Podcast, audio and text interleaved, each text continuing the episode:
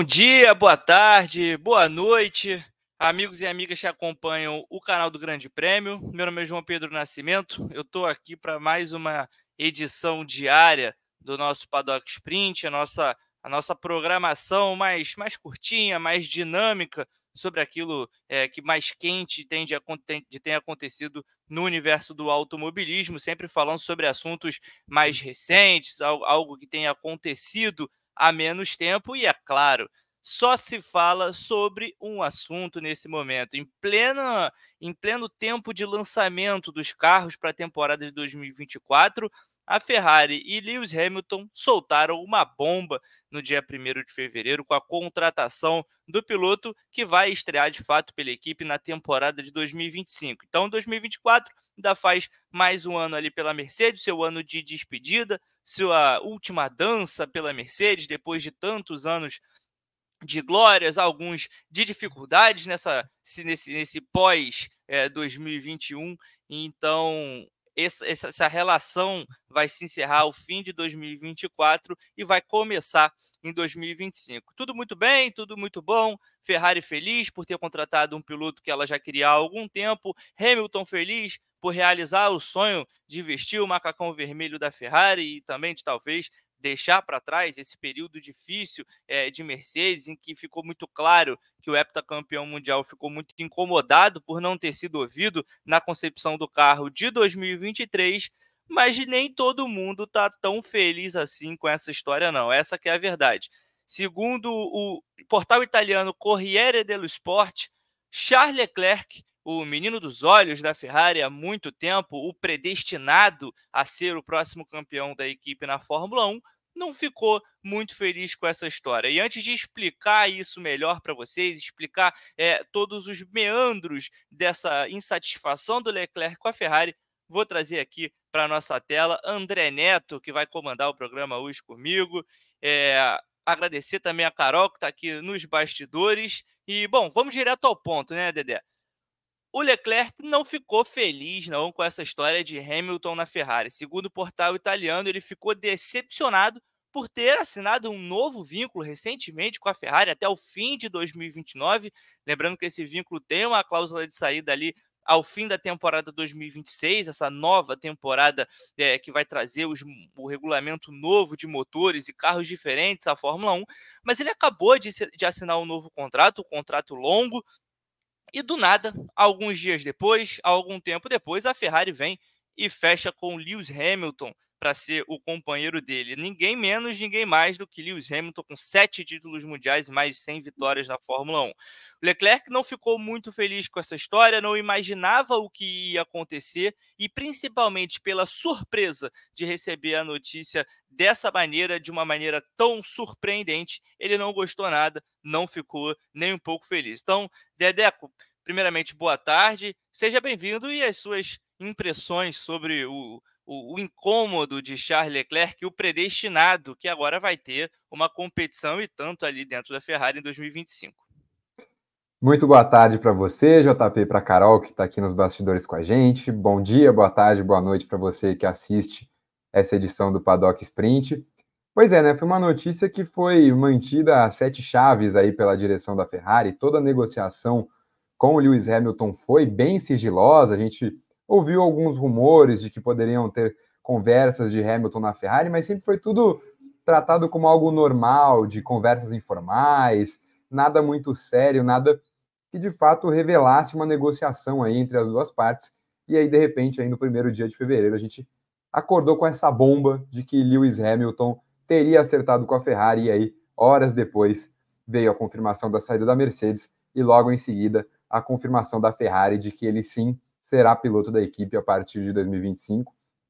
É, e, e, enfim, aí a gente já falou em algumas outras edições aqui sobre é, como que isso afeta Carlos Sainz, como que isso afeta Hamilton, por que, que ele tomou essa decisão, e agora começa a pintar um pouco mais o lado do Charles Leclerc, que ao longo dos últimos cinco anos aí foi sempre tá, tratado como o menino da Ferrari, é, a grande promessa aí da Ferrari desde os tempos de Fórmula 3, Fórmula 2, o Leclerc já vinha com esse patamar, sendo alçado aí com essas grandes expectativas de ser o próximo grande campeão da Ferrari.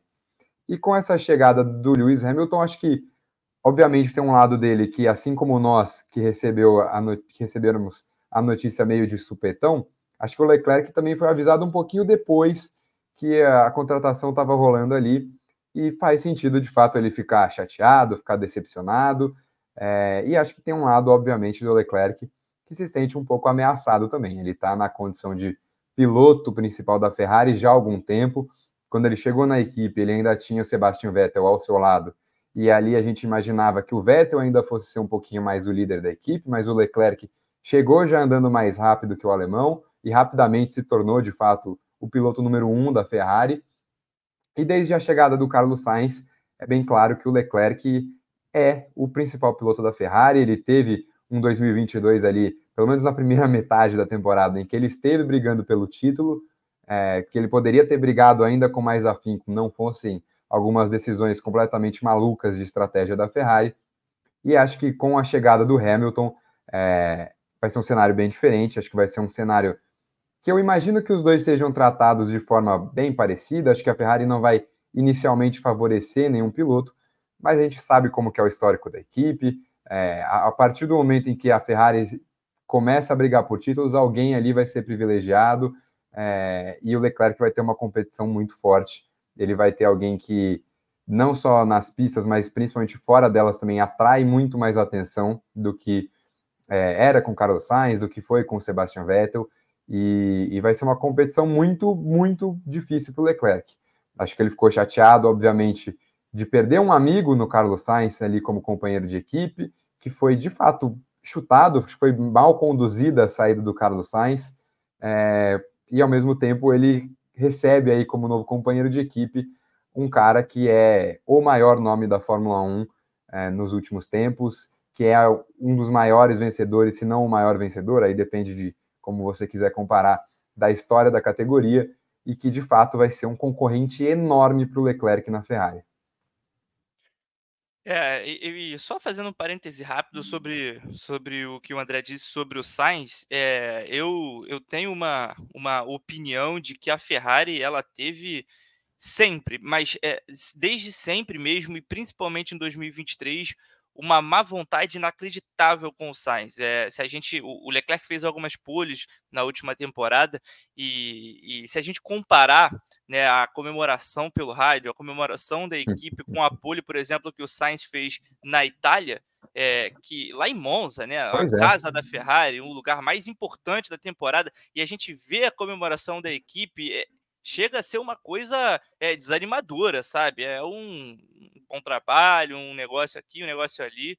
E eu lembro que isso na época me chamou muita atenção. Então, é, sempre achei uma má vontade, a gente sempre viu uma má vontade muito grande da Ferrari em relação ao Sainz, e mais uma vez, no momento da saída dele, acho que foi uma coisa porcamente conduzida, para ser sincero.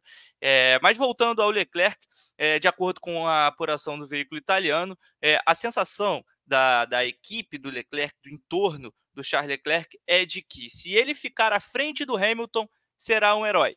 Mas se ficar atrás, a reputação como o predestinado da Ferrari será completamente manchada. E a gente está falando de uma competição interna com alguém que tem mais de 100 vitórias na Fórmula 1. Mas só para ficar claro, o Leclerc não levou essa reclamação diretamente à Ferrari. Isso não aconteceu.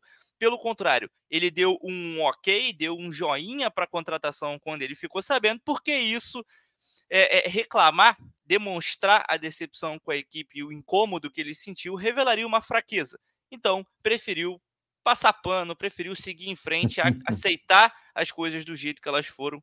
E, e, e é isso. Vai carregar esse sentimento para 2025 e a gente vai descobrir como essa competição interna vai se dar só no ano que vem. Então, André, sobre, sobre a decepção do Leclerc com a Ferrari logo depois de assinar esse novo contrato, é, querendo saber a sua opinião mesmo sobre o assunto. A Ferrari deveria ter consultado, entre aspas, o Leclerc antes de fechar com Hamilton? Deveria ter mantido o Leclerc a par do que estava acontecendo? Ou a, ou a, equipe faz aquilo que ela acredita de ser melhor para si mesma, que é ter a dupla mais forte possível de pilotos, e o piloto que aceite isso, porque o contrato é longo, o contrato é até 2029 e, e, o Leclerc vai, vai ter uma, uma, uma tarefa árdua a partir de 2025. O Hamilton é, vai ser um piloto, a gente precisa lembrar que o Hamilton vai ser um piloto daqueles que está chegando numa equipe em 2025, com alguém que já está lá há muitos anos. Vários pilotos passam por isso e alguns lidam melhor com isso do que outros. Mas a gente está falando do Hamilton, afinal de contas. Então, como você vê essa dinâmica interna a partir do ano que vem, depois de o Leclerc se sentir, de certa forma, apunhalado pela Ferrari?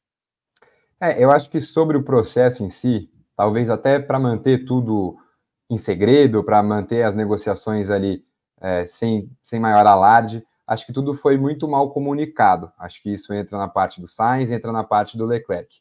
É, acho que a, a Ferrari talvez não tinha muito que ter consultado com o piloto. Acho que isso não é uma coisa que, que você tem que consultar com o piloto, que você vai contratar um novo companheiro de equipe. Acho que é mais uma questão de ser comunicado e falar: olha, a gente está indo atrás do Lewis Hamilton, a gente vai abrir negociação aqui com ele, a gente quer ter o Hamilton na equipe para 2025.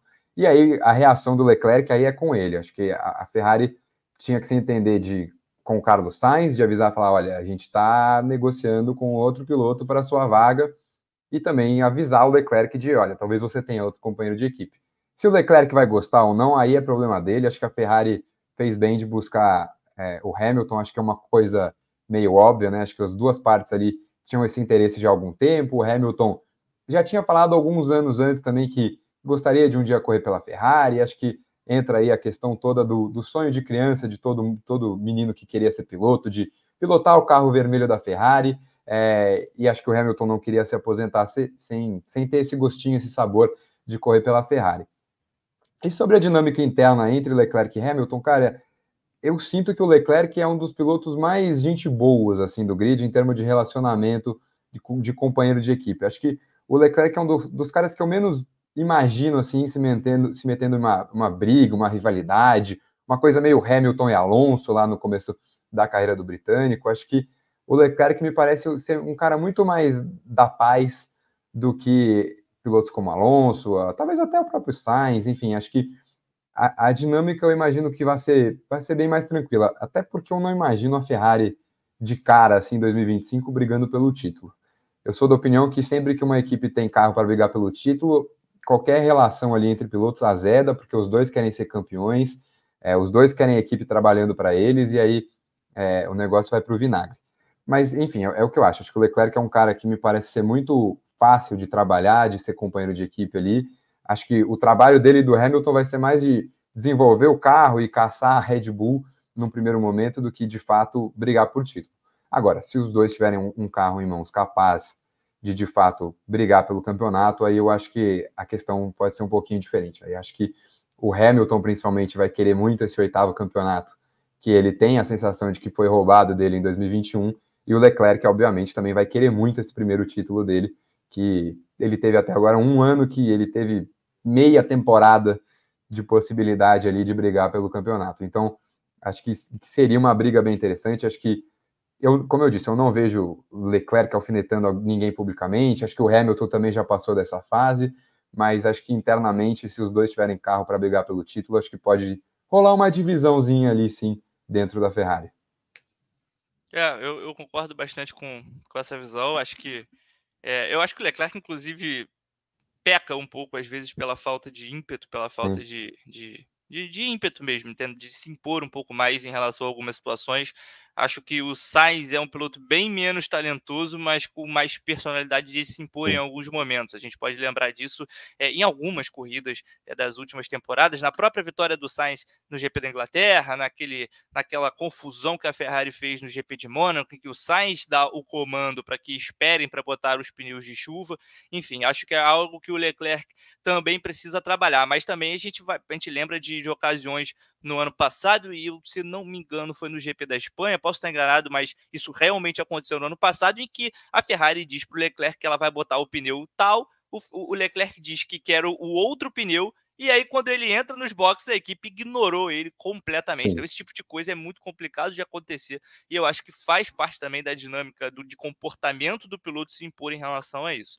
É, mas falando sobre. Acho, acho que a gente não teve essa oportunidade ainda de falar sobre isso no, no sprint. É claro que é, você. Eu, eu tava de folga nesse dia, inclusive, eu, no, dia do, do, anúncio do Hamilton na Ferrari, eu fiquei acompanhando a redação e os programas, tudo como o, o, tempo inteiro, porque foi uma bomba, não, não teve o que. E aí você a, apareceu, né, ao vivo lá no, no, no briefing para falar sobre assunto. Ali.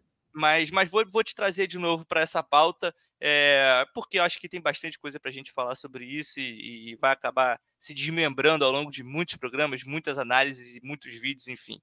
É, o que esperar de Lewis Hamilton na Ferrari? 2025, dando já a minha opinião sobre o assunto, sem me estender muito, 2025 não vejo a Ferrari em condições de brigar com a Red Bull. Acho que é utópico a gente pensar que o Hamilton vai chegar na Ferrari em 2025 já brigando pelo título, porque é algo muito difícil de acontecer. A Red Bull tem uma vantagem sobre as outras que é ina beira o inacreditável. 21 vitórias em 22 corridas é uma coisa muito bizarra, uma coisa esportivamente falando muito ruim também, mas por mérito da Red Bull, por competência própria do, do Adrian Newey, da equipe de projetistas, de tudo que foi feito na construção desse carro, e de um gênio que é o Max Verstappen, que pilota demais e extrai tudo que essa máquina tem a oferecer. Então, 2025 eu acho que é muito difícil pensar nisso. 2026 a gente tem um novo regulamento de motores, a gente tem carros diferentes, carros diferentes que ainda vão operar sob o efeito solo, então é, é ousado demais a gente fazer uma, uma previsão de que aerodinamicamente falando a Red Bull não tenha predominância nesse campeonato, porque o, o gênio, o maior gênio do, do mundo sobre o efeito solo tá lá, tá trabalhando na Red Bull, é o chefe é, da área de, de, de projetistas da Red Bull.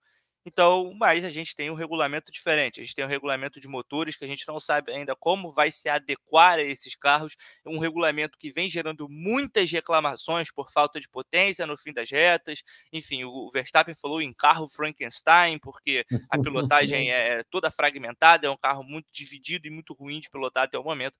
Muita coisa vai evoluir até lá, mas a gente só vai saber como isso vai se pagar de verdade na pista. Então, o que esperar?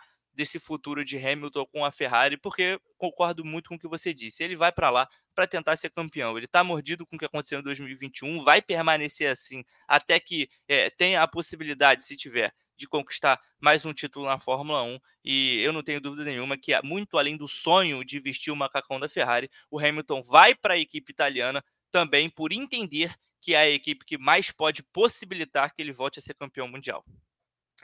Essa pergunta de o que esperar do Hamilton na Ferrari, eu acho que é uma pergunta que a gente vai se fazer ao longo de todo o ano, né? Vai ser um assunto que vai render durante toda a temporada de 2024. Acho que é, é algo que a gente vai pensar ao longo de toda a temporada, vendo tanto o desempenho do Hamilton na Mercedes, tanto o desempenho da Ferrari ao longo desse ano.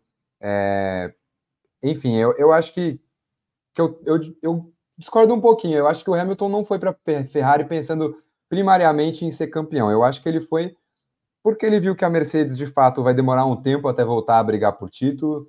É, eu acho que ele começou a repensar até quando ele planeja correr e ele viu uma oportunidade de, de completar o que eu acho que ele imagina que seja aí a obra de arte dele, o ciclo dele na Fórmula 1 com a Ferrari. Acho que vem, vem desse desejo de correr pela Ferrari. E óbvio, se ele tiver um carro bom, ele vai trabalhar para ter um carro bom, para ter um carro campeão mas acho que o Hamilton não ficaria extremamente decepcionado se ele não fosse campeão pela Ferrari. Não acho que é, é nesse sentido. Acho que é, é, no sentido de, de concluir esse masterpiece que ele gosta de falar, né? É, essa obra de arte aí que é a carreira dele e, e encerrar, um, muito provavelmente encerrar o ciclo na Ferrari. Acho que ele se aposenta na Ferrari. Não vejo é, o Hamilton fazendo, por exemplo, o que fez o Vettel de sair depois e ir para uma, uma Aston Martin, para algum outro projeto. É, quem sabe talvez ele ainda volte para a Mercedes para encerrar a sua carreira na Fórmula 1 com a Mercedes. Mas sobre Hamilton na Ferrari, acho que é isso. Acho que é bem o que você falou. Eu também não vejo a Ferrari brigando por título em 2025. Acho que num cenário otimista, começa a desafiar a Red Bull para 2025. Acho que com quatro anos de regulamento, a gente já começa a ter é, as equipes mais parelhas. A própria Red Bull vai alcançar um teto de desenvolvimento que vai ficar muito difícil de achar coisas a melhorar, coisas a se mudar no carro para extrair mais desempenho, e vira mais questão de acerto de um fim de semana para o outro. É, e foi uma coisa que a gente viu, inclusive, em 2021, né? Era um último ano de, de regulamento, um fim de ciclo ali, e foi justamente um ano em que a Red Bull conseguiu encostar na Mercedes e que deu a possibilidade do Verstappen brigar e conquistar o seu primeiro campeonato. Então, acho que esse é o cenário otimista para 2025, da Ferrari conseguir estar próxima da Red Bull, é, mas eu acho complicado brigar por título. Acho que, é, por tudo que a gente viu recentemente da Ferrari, e, e, recentemente até um termo forte, vai, nos últimos 15 anos, tudo que a gente viu da Ferrari, é difícil a gente acreditar que eles vão de fato voltar a brigar por título tão cedo. Acho que é uma reformulação que vai durar bastante tempo e que a gente realmente precisa esperar ver as coisas começarem a, a, a acontecer para a gente acreditar de fato que a Ferrari possa voltar a ser campeã, possa voltar a conquistar um título do Mundial de Pilotos. Acho que o Hamilton definitivamente chega na Ferrari querendo ganhar corrida, querendo pódio, pole position, é, mas eu não sei se ele chega de fato com essa expectativa de ser campeão. Acho que ele chega com, com a vontade de correr pela Ferrari, de ajudar a Ferrari e de desenvolver a equipe. Se ele vai conseguir brigar por título, acho que isso daí vai demorar um tempinho. E, e, é óbvio, se ele tiver essa possibilidade, mesmo que pequena, acho que ele vai lutar com tudo por isso. É, é eu acho que eu, eu acho que eu concordo com o que você disse no sentido de que ele não chega pensando em ser campeão, né? não chega necessariamente pensando em uhum. título na Ferrari mas acho que ao mesmo tempo é, isso, isso não invalida o fato de que acho que ele olhou para as duas possibilidades, Mercedes e Ferrari, e viu Sim. que a Ferrari reúne mais possibilidades, Sim. reúne mais chances de dar isso a ele, porque afinal de contas é, o, o Hamilton foi muito vocal sobre ter sido ignorado pela Mercedes na virada de, de 2022 para 2023. É, deixou muito claro para a equipe que o carro não deu certo, que tinha que mudar. E aquilo, você é um cara que está ali, conquistou seis títulos mundiais por aquela equipe, é, conquistou mais de 80 vitórias, enfim, é, é, é uma situação em que você não aceita ser ignorado. Você deu muito àquela equipe, é claro que é um trabalho conjunto, ele deu muito para a equipe porque a equipe deu a ele um, deu a ele um carro em condições de fazer isso. Mas ele estava lá para desempenhar o papel dele, ele fez o que deveria ser feito. Então, eu acho que ser ignorado pesou muito nessa decisão e, e, e fez com que o Hamilton questionasse o real potencial potencial da Mercedes de se recuperar na Fórmula 1 Sim. nos próximos anos. É claro que num, num, longo prazo, provavelmente a gente vai ver a Mercedes voltando a brigar. É, a gente não, não sabe o que vai acontecer em termos de regulamento pós 2026, é, regulamento, eu digo, focado na parte aerodinâmica dos carros, porque como o André bem destacou, da última vez que a Fórmula 1 passou por um último ano de regulamento, em 2021, a gente viu uma equipe alcançando e até ultrapassando, porque em 2021, em boa parte daquela temporada, a Red Bull tinha um carro melhor do que o carro da Mercedes. Então a gente viu uma equipe alcançando outra que dominou todos os anos anteriores sem dar brecha para ninguém. Então, é, o, o domínio da Red Bull atual é, na minha visão, maior do que a Mercedes naquela época. Mas isso não impede que as equipes é, consigam é, dá um salto para se aproximar, porque, de fato, como, como o André disse, chega no momento em que você precisa cavar muito para encontrar o que melhorar, porque o seu carro já é muito forte.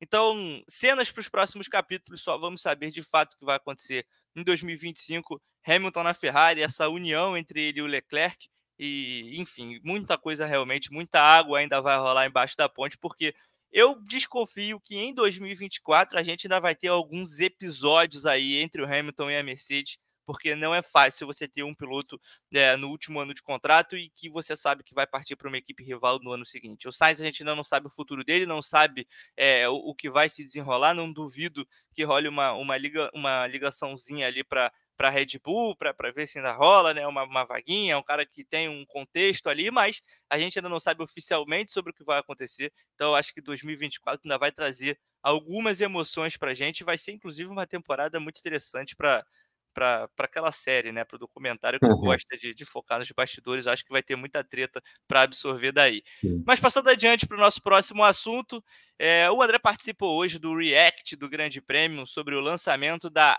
A524, o carro da Alpine para a temporada 2024 da Fórmula 1.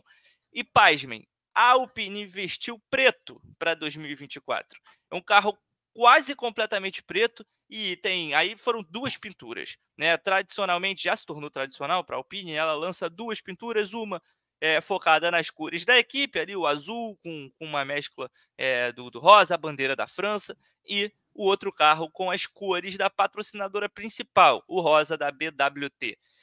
E, André, o carro surpreendeu, pelo menos me surpreendeu. Eu devo dizer que eu gostei. Eu gosto de carro preto, eu gosto de carros pretos com. Não o preto da Sauber, não preto da Sauber, mas um, um preto, é, um, esse preto carbono mesclado com alguns detalhes em, em azul ou em rosa. O carro da Mercedes do ano passado, por exemplo, também era, era né, preto mesclado com alguns detalhes de outra cor. Então, é o carro que me pega, eu gosto.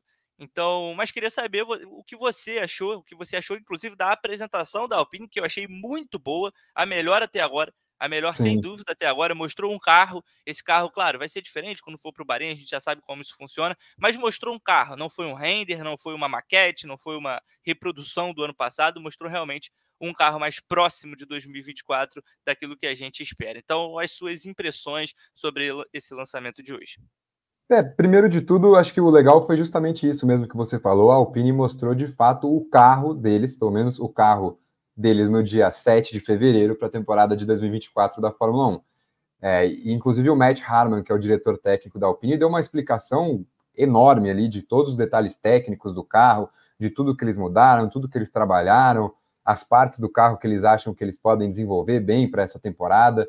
Então foi de fato um, um lançamento muito legal. Eles mostraram também o carro do WEC, do Mundial de Endurance deles para essa temporada, que é lindo, é muito bonito o carro. O design do carro em si já é muito bonito e com a pintura ficou realmente muito lindo também. É... E assim, sobre a pintura da Alpine, eu não acho nem que foi uma questão de que ela vestiu preto. Eu acho que, na verdade, ela tirou o azul e rosa. É mais uma questão de o que ela deixou de colocar, não que ela colocou o preto. Acho que é, o carro, o carro é bonito, essa daí é a versão rosa, né? O bico rosa, é, que é basicamente a única mudança do carro rosa para o azul dessa temporada, é, é, são os detalhes na dianteira. É, e eu acho que é, que é um carro que, para mim, ele é bonito, eu acho bonito, mas eu fico com a sensação de que a Alpine montou um, um design inteiro, uma pintura inteira para o carro, e aí eles foram olhando e falando: olha, aonde que a gente pode tirar aqui da tinta para a gente reduzir o peso do carro? e aí eles foram tirando o máximo possível. E eu gostaria muito de ver o carro com a pintura, uma pintura completa. Acho que seria um carro muito bonito, tanto a versão rosa quanto a versão azul. Acho que seria um carro bem bonito. É, acho que foi um carro bem bonito na temporada passada também, as duas versões. Acho que as duas eram versões legais, eram versões que se destacavam na pista. E, e enfim, no aspecto estético, essa é a minha opinião. Acho que é um carro bonito, mas é, para mim, eu fico com a sensação de que é é o carro que mais perdeu com essa tendência da Fórmula 1 atual de ter mais fibra de carbono à amostra. É o carro que eu acho que mais deixou a desejar, que poderia ser muito mais bonito e que perdeu bastante por essa necessidade dos times de reduzirem o peso e de deixar mais fibra de carbono à amostra e menos tinta, menos cores nos seus bólidos.